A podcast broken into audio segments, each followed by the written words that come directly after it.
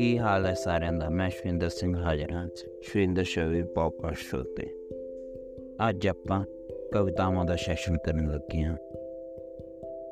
ਅਗਰ ਪਸੰਦ ਆਈਆਂ ਤਾਂ ਰਿਪਲਾਈ ਜ਼ਰੂਰ ਦੇਣਾ। ਸ਼ੁਰੂ ਕਰਦੇ ਹਾਂ। ਜਜ਼ਬਾਤ ਕਦੀ ਮੂੰਹੋਂ ਨਹੀਂ ਬੋਲਦੇ। ਜਜ਼ਬਾਤ ਕਦੀ ਮੂੰਹੋਂ ਨਹੀਂ ਬੋਲਦੇ। ਨਜ਼ਰ ਦੇ ਦਰਿਆ ਹੰਝੂਆਂ ਦੇ ਬੰਨ ਨਹੀਂ ਤੋੜਦੇ। ਹੌਸਲਾ ਹੈ ਪਰ ਮੰਜ਼ਿਲ ਨਹੀਂ ਹੌਸਲਾ ਹੈ ਪਰ ਮੰਜ਼ਿਲ ਨਹੀਂ ਸ਼ਵੀ ਸਮਝਦਾਰ ਬਣ ਮੌਕੇ ਕਦੇ ਖੁਦ ਬੂਹੇ ਨਹੀਂ ਖੋਲਦੇ ਮੌਕੇ ਕਦੇ ਖੁਦ ਬੂਹੇ ਨਹੀਂ ਖੋਲਦੇ ਪਹਾੜ ਦੇ ਕਿਨਾਰੇ ਬੈਠਾ ਲੰਗੇ ਸਮੇਂ ਨੂੰ ਪੜਦਾ ਹਾਂ ਕਦੇ ਹੱਸਦਾ ਹਾਂ ਕਦੇ ਰੋਂਦਾ ਹਾਂ ਕਦੀ ਉਸ ਦੀ ਯਾਦ ਵਿੱਚ ਖੁਦ ਨੂੰ ਢੋਂਦਾ ਹਾਂ। ਨਾ ਕੋਲ ਕਾਗਜ਼ ਹੈ, ਨਾ ਹੀ ਕੋਲ ਕਲਮ ਹੈ।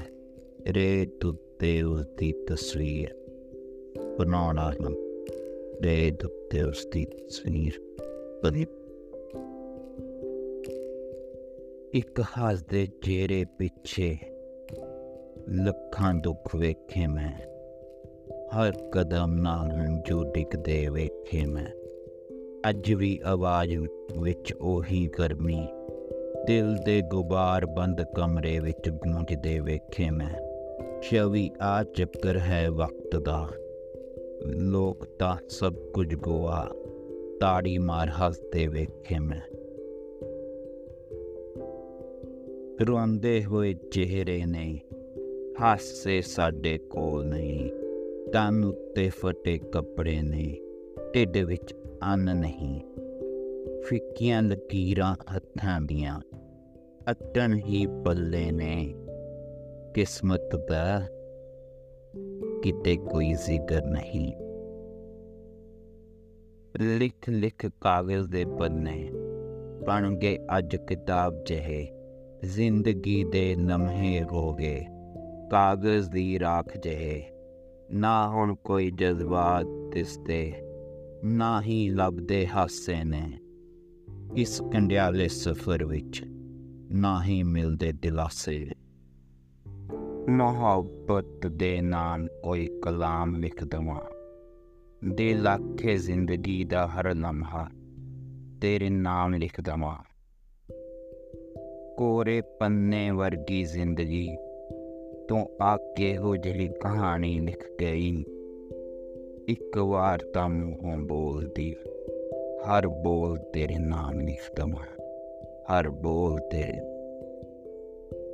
ਅਗਰ ਆਪਣੀ ਜ਼ਿੰਦਗੀ ਦਾ ਸੱਚ ਜਾਣਨਾ ਚਾਹੁੰਦੇ ਹੋ, ਅਗਰ ਆਪਣੀ ਜ਼ਿੰਦਗੀ ਦਾ ਸੱਚ ਜਾਣਨਾ ਚਾਹੁੰਦੇ ਹੋ ਤਾਂ ਮਿਲੋ ਅਣਜਾਣ ਬੰਦਿਆਂ ਨੂੰ, ਕਿਉਂਕਿ ਉਹ ਸੱਚ ਤੁਹਾਡੇ ਮੂੰਹ ਤੇ ਬੋਲ ਦੇਣਗੇ, ਜੋ ਤੁਸੀਂ ਦੇਖਣ ਨੂੰ लग गई